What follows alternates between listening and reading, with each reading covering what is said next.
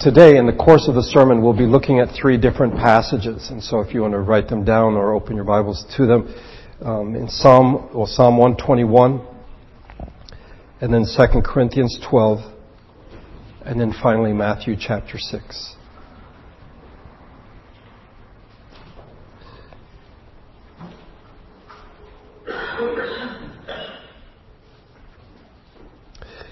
Believing that fearlessness is not the answer, that it is a vice and not a virtue.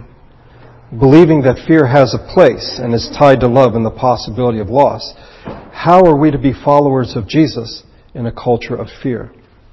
This is something we've been considering the past five Sundays.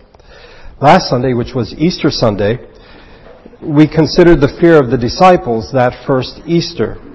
And we looked at two important aspects in dealing with fear and particularly courage in response to fear, that is community and providence. In the matter of community, we saw that for all our talking and longing, yearning for community, our culture is one of disconnection. We tend to prize individualism or individual achievement over all else. How could we not be anxious and fearful when we lack connection both to our past as well as our present? To those around us as well as those who have gone before. Put another way, the absence of community, both the community of the dead, that we see in tradition, those who have gone before, and the community of the living adds to our fear. We feel alone and therefore we are fearful. If we are to recover courageous living, as we saw last week, we need to recover the kind of community that is capable of supporting it we are to be such a community, a church, a congregation. And as a congregation, we can often bear risks together that we might be reluctant or fearful to bear alone or to face alone.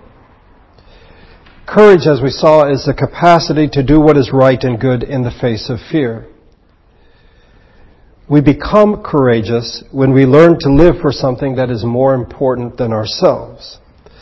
But we might ask, wisely, how do we know if our actions are courageous or in fact just simply reckless? Here is where the community comes in, the congregation. One of the things a Christian community can do for us is to provide a place where we can weigh judgment together about what is courageous action and what is reckless action. The community needs to be a place of discernment so we don't rely on our, our judgments alone, but we can speak to one another, to our brothers and sisters, and talk about these things. Beyond embodying and encouraging uh, courage, the church is also to be a community in which our fears can be spoken out loud. Too often, sadly, the church is a place where we feel like we need to put on a happy face no matter how we're feeling. We have to dress ourselves up to make ourselves presentable to others and perhaps even to God. In a church that really frowns on vulnerability, the church, if we're not careful, can be a place where vulnerability is not uh, expected or in fact is simply met with judgment or simple platitudes. We must be able to give words to our fears and to say, this is a fear that I am facing. We ought to exist as a people of God in which fears can be expressed honestly since we believe that in expressing them they no longer control us. We saw last week that the church is to be a place of shared risks, but is also to be a place of shared resources. Um, you know, we pray the prayer, give us this day our daily bread, but do we recognize that oftentimes I may be the source of somebody else's daily bread? that when I ask God to give someone their daily bread or to give me my daily bread, He may in fact be using a member of the congregation to do precisely that.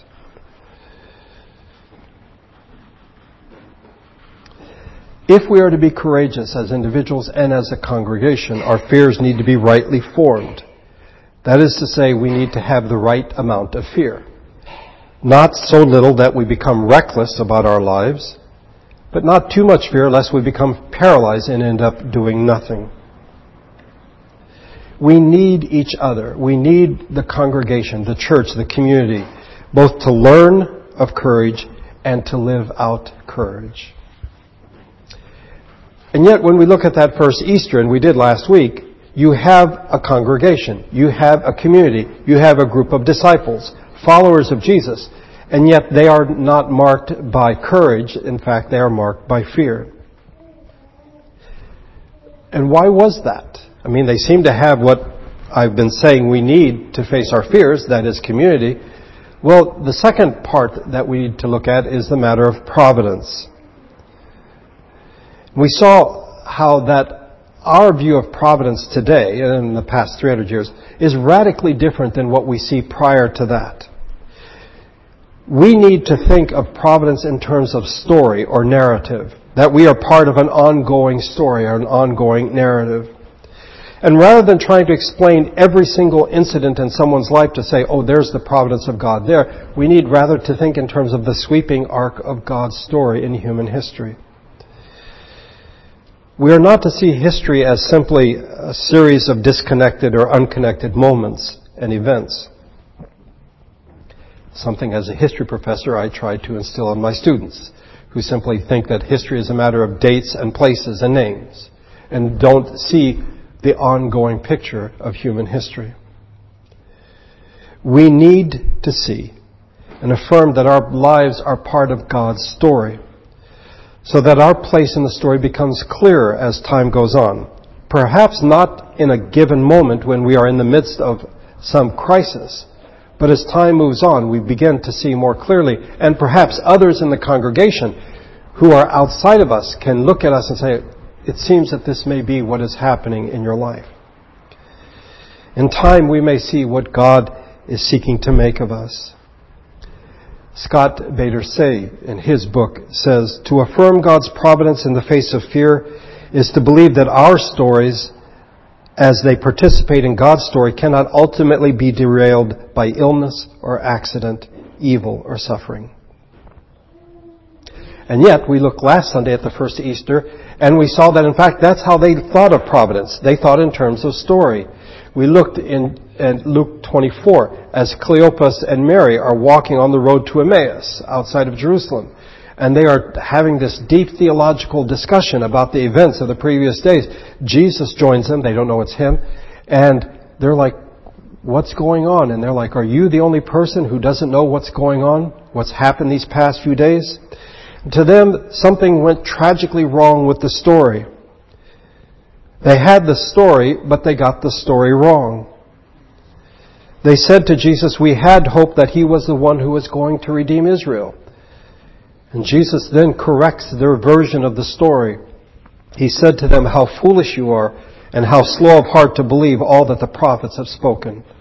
Did not the Christ have to suffer these things and then enter his glory? And beginning with Moses and all the prophets, he explained to them what was said in all the scriptures concerning himself. You see, because they got the story wrong, they were afraid. They were fearful. They had a group, a community, followers of Jesus, but that didn't help. They had the story, but that didn't help because they had the story wrong. And getting it wrong is what led to their fear. That's why the disciples were behind locked doors. I think in part that's why Cleopas and Mary are leaving Jerusalem and walking to Emmaus. They were a believing community, but they were still afraid. They thought in terms of story, they were still afraid.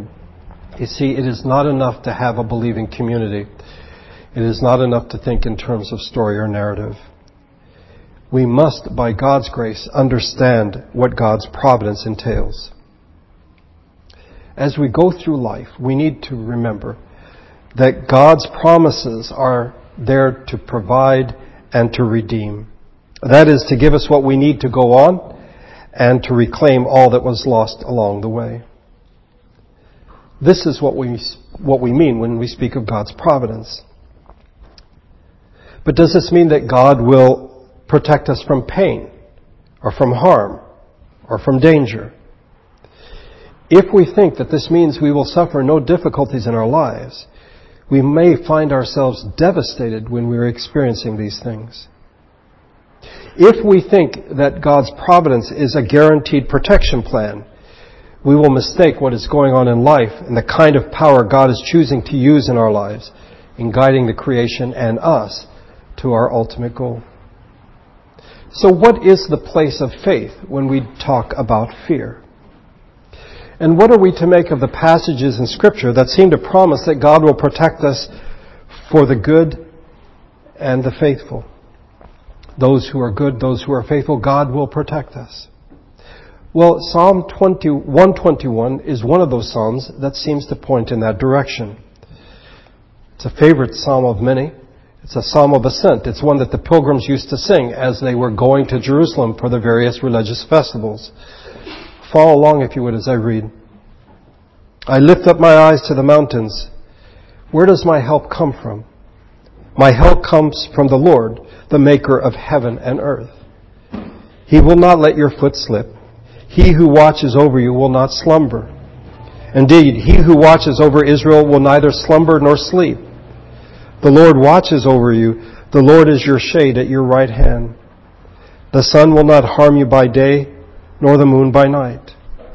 The Lord will keep you from all harm. He will watch over your life. The Lord will watch over your coming and going, both now and forevermore.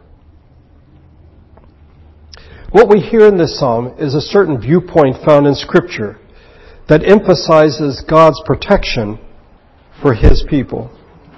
We hear it throughout the Psalms and even in the book of Proverbs in Psalm 37, in one translation, trust in the Lord and do good, so you will live in the land and enjoy security. So there seems to be a simple trait. That if in fact we trust in the Lord, God will protect us from all harm. If we have faith, then nothing can go wrong in our lives. And one could argue that such a view of trust or faith is found also in the life of Jesus in the Gospels. In the story of the woman who had suffered an issue of bleeding for 12 years and thought if she could just touch Jesus' robe, that she would be healed. Uh, Jesus will not allow for an anonymous healing. In the midst of the crowd, he asks what seems to be a perplexing question, who touched me? The disciples are like, are you kidding? You're, you're surrounded by all these people. But the woman comes forward, and Jesus says to her, Daughter, your faith has healed you. Go in peace and be freed from your suffering. Now, if we take this story and the passage from Psalm 121 and others, if we take them by themselves, we might come to believe, almost as a guarantee, that if we trust God, God will protect us and, or heal us or deliver us from all harm. I would say that this is a strand of thought found in Scripture. But it is not the dominant strand. It doesn't give us the whole picture. Instead, on its own, as Bader-Saye puts it, on its own, it can have terrible theological consequences. Think of the story of Job. Job loses everything, all his possessions and his ten children. And he responds wonderfully, Naked I came from my mother's womb, and naked I will depart. The Lord gave and the Lord has taken away. May the name of the Lord be praised. Then Job's health is taken from him. And he responds to his wife, Shall we accept good from God and not trouble?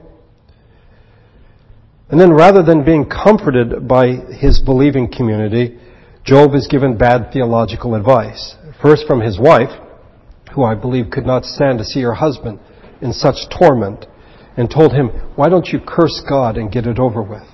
If you curse God, then God will kill you, and then your suffering will be over.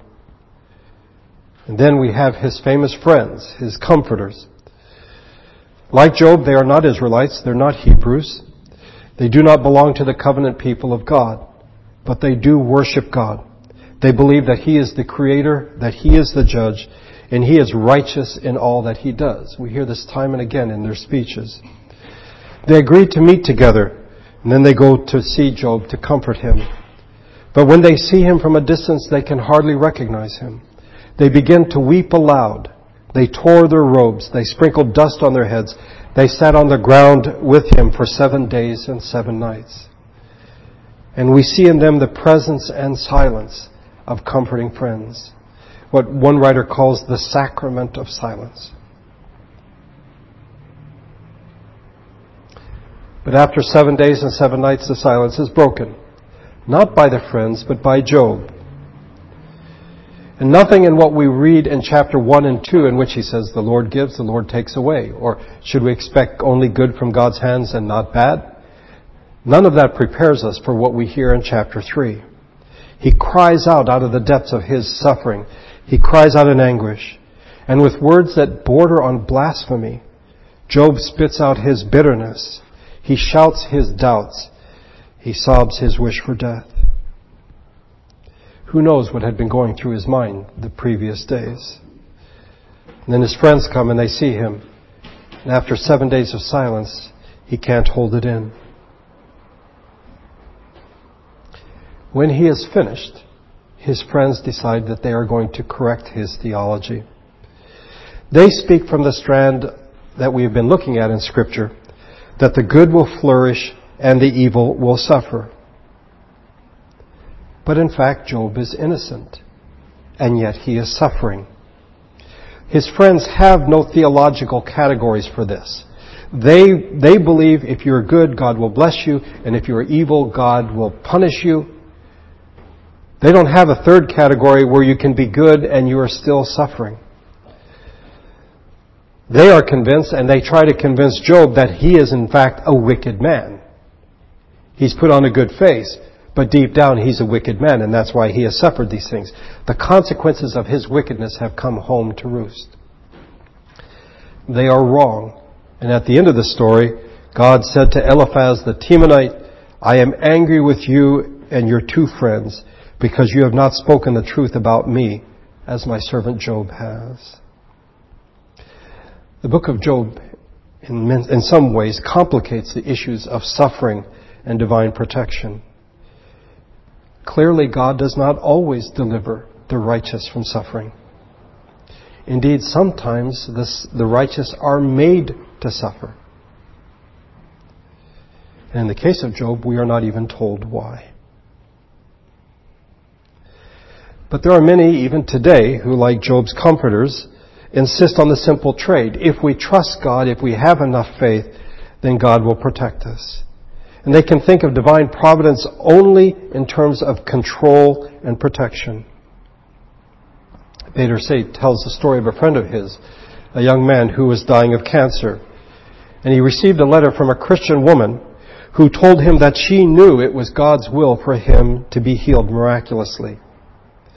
If he would simply believe and have enough faith, he would be healed.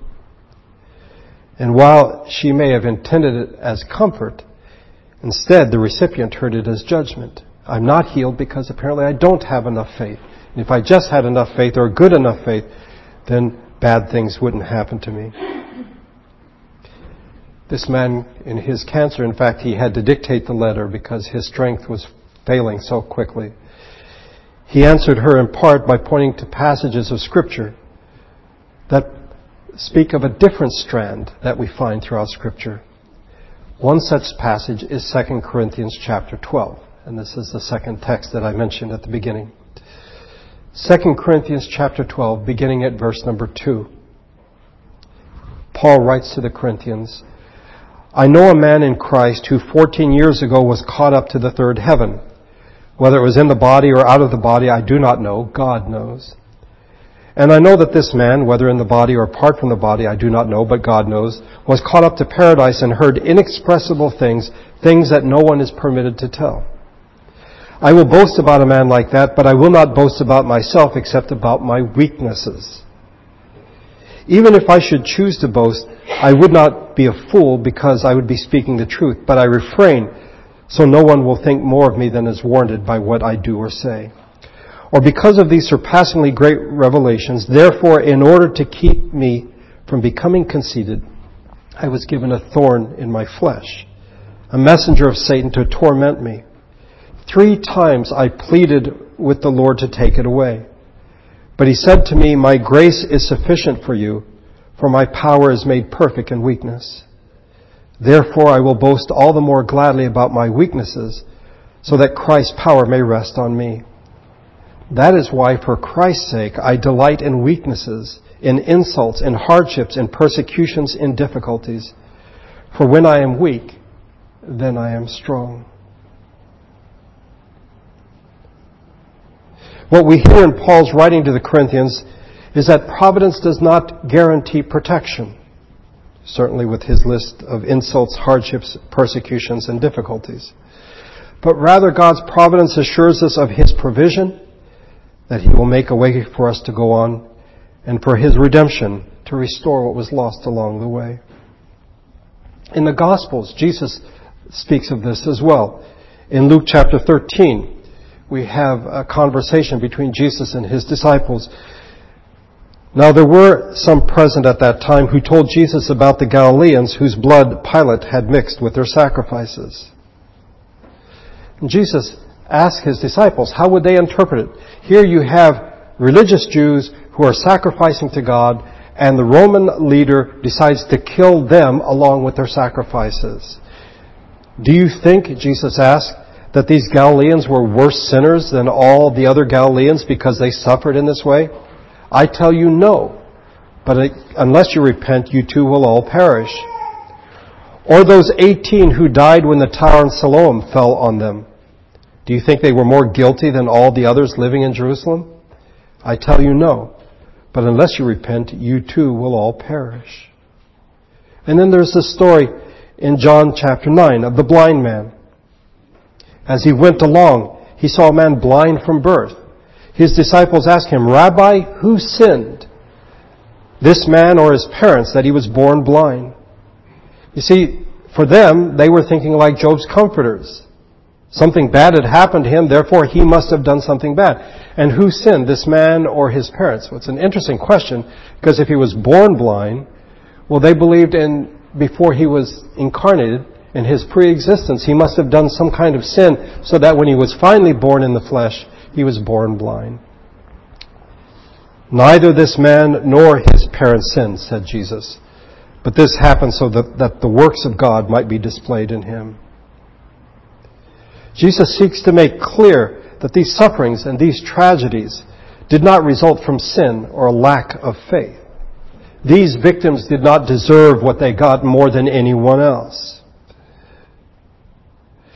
Divine providence does not provide or does not promise security in any conventional sense, though in a culture of fear, that is what many of us long for. You may remember that earlier in the series we said that security and safety can be and have in fact become idols in a culture of fear. We want promises that we will be kept safe. And if God can't give them to us, then our politicians will. Guy and I, it seems, happens almost every week as we're watching some TV show, some cop show, police show, in which they ask a witness to come forward and they say to the witness, we will protect you. And Guy and I both sort of shake our heads or laugh out loud. But that's what we want to hear. We want to hear the words that we can be protected. And if God cannot protect us, if He will not protect us, then we want someone who will. Well, those in our society who promise to protect us do so based on conventional power. It comes from strength and wealth. But if we go back to 2 Corinthians 12, what Paul spoke about was not strength, but weakness. In fact, in the first chapter of his first letter to the Corinthians, Paul told them that God chose the weak things of the world to shame the strong. And then at the end of what we read today, for when I am weak, then I am strong. What we find in Scripture is a paradoxical, paradoxical reversal of strength and weakness. And in doing so, it reveals something I think we need to really get a hold of. God desires to work through our vulnerability rather than to simply overcome it. What we find in Scripture is that precisely when we need to be strong, or when we seek to be strong, we in fact are weak. That only when we rely on God's strength in our weakness do we find real strength. The gospel displays this truth in the passion of Jesus. The cross reveals his power, which is the power of vulnerable love. If this is the case, then one might argue then what kind of security can God give us? What kind of providence can He provide, if you wish? What kind of power is there in vulnerability? What we find is the security of God's providence, which brings us the assurance of provision and the promise of redemption. See, God is guiding history toward its proper end, not by conventional power, control, or domination, but by entering into human history as He did through Jesus and transforming it from within. In Jesus, we see someone, well, He tells us who God is, who refuses to make the world right by violently enforcing the good. But this is what we want, isn't it? Isn't this oftentimes what we pray for?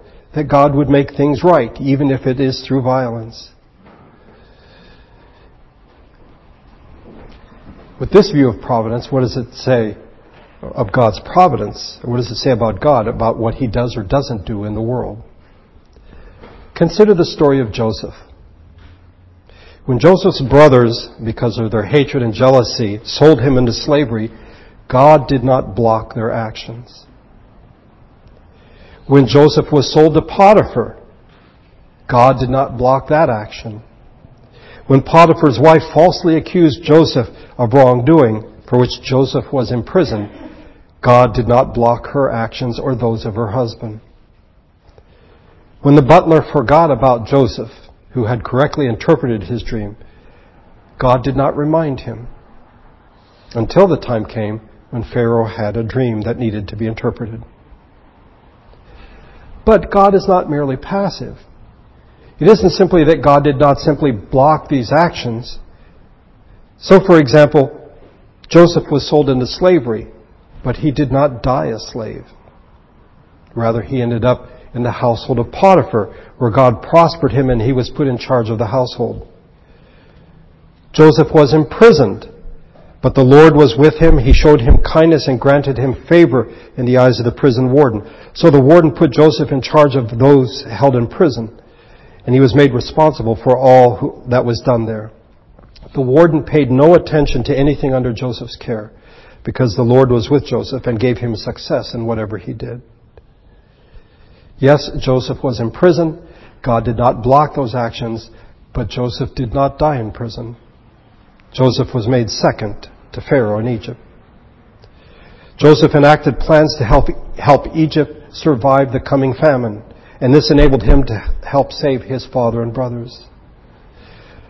Joseph saw it this way.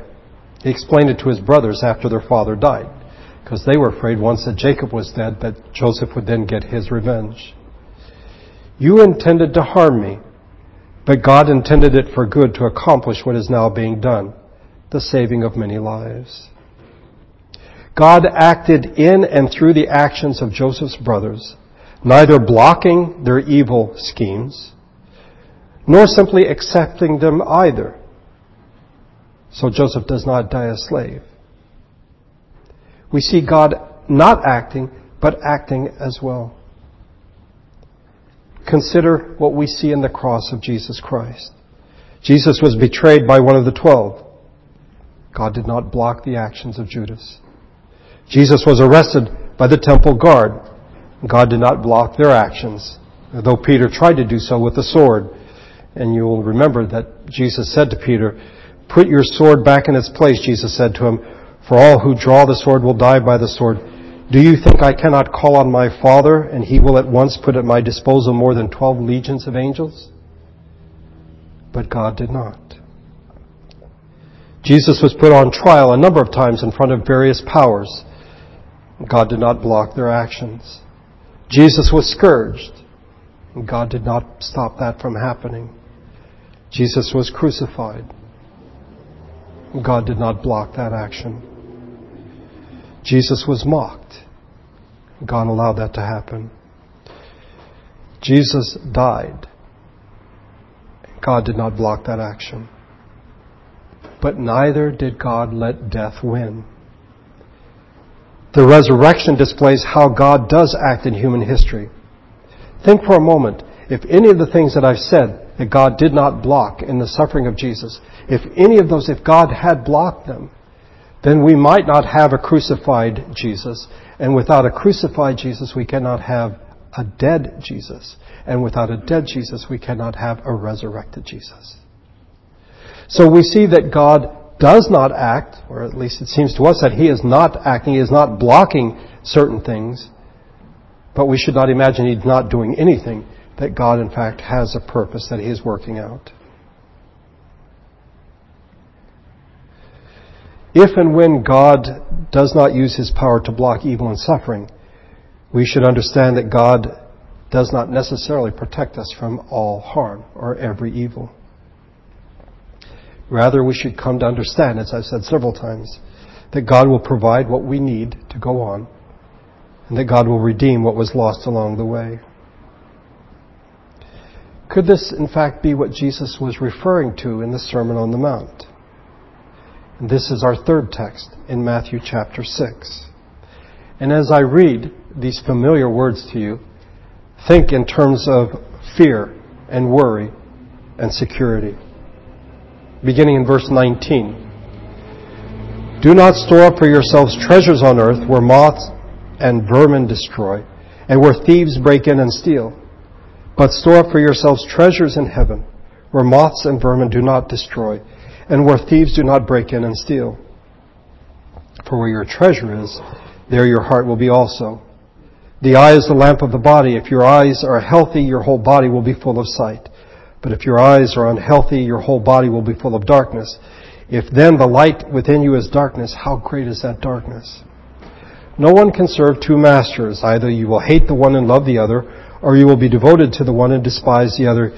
You cannot serve both God and money. Therefore, I tell you, do not worry about your life, what you will eat or drink, or about your body, what you will wear. Is not life more than food and the body more than clothes? Look at the birds of the air. They do not sow or reap or store away, store away in barns, and yet your heavenly Father feeds them. Are you not much more valuable than they? Can any of you, by worrying, add a single hour to your life?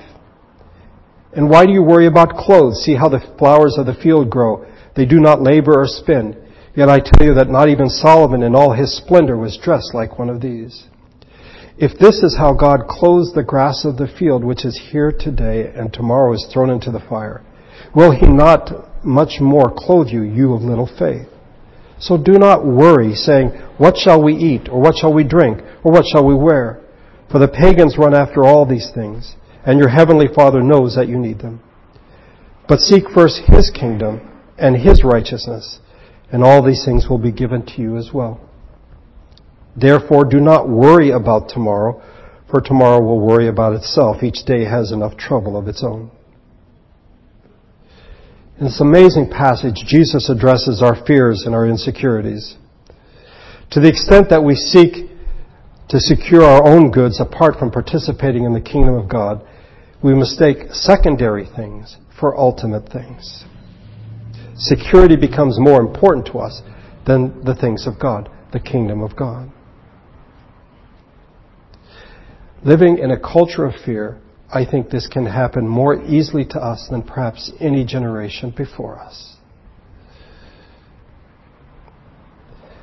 But being safe cannot be more important to us than being faithful. One might ask, well, if I'm being faithful, what if that makes me unsafe? What if being faithful results in suffering? Then we are to trust that God will provide and that God will redeem our losses.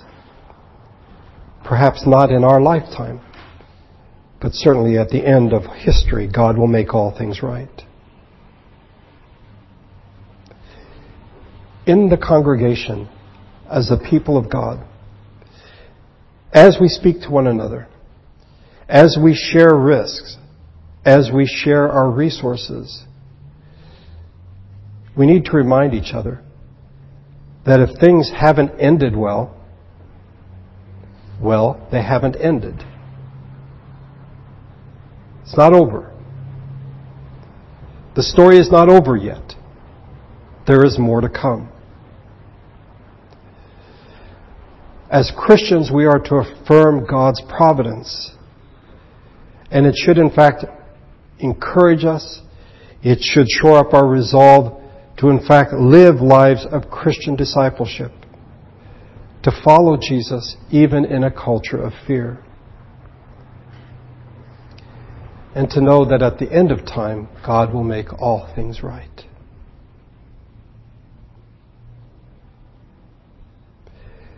Toward the end of Revelation, we hear these amazing words. And I heard a loud voice from the throne saying, Look, God's dwelling place is now among the people, and He will dwell with them.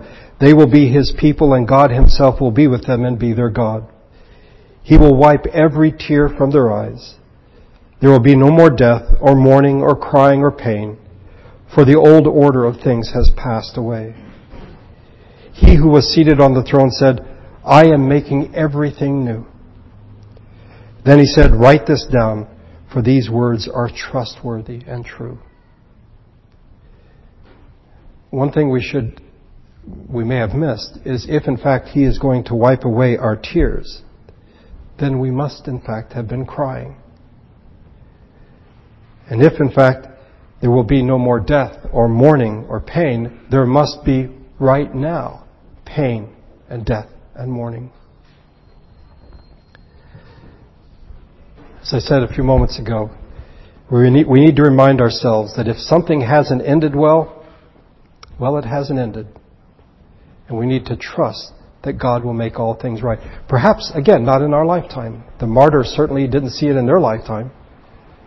But we are part of God's story. And in that story, God will take care of us. Let's pray together.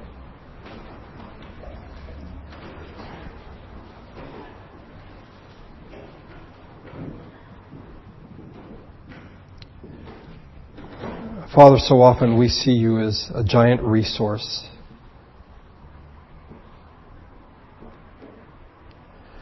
The words of Bob Dylan, we think you're just an errand boy to satisfy our wandering desires.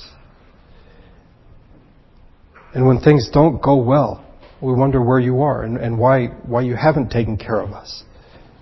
And, and why we have suffered certain things, why we have suffered loss.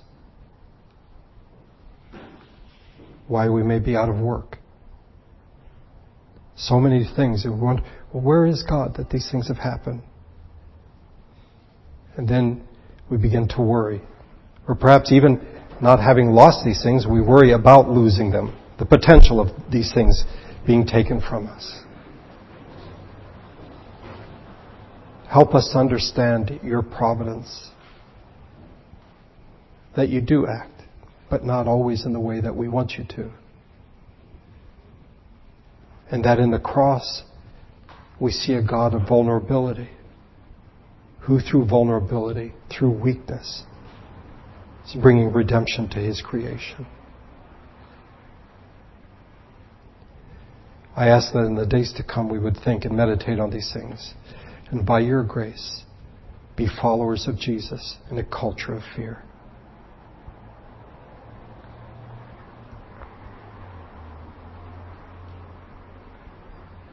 I thank you that we could gather this day to worship you in spirit and in truth.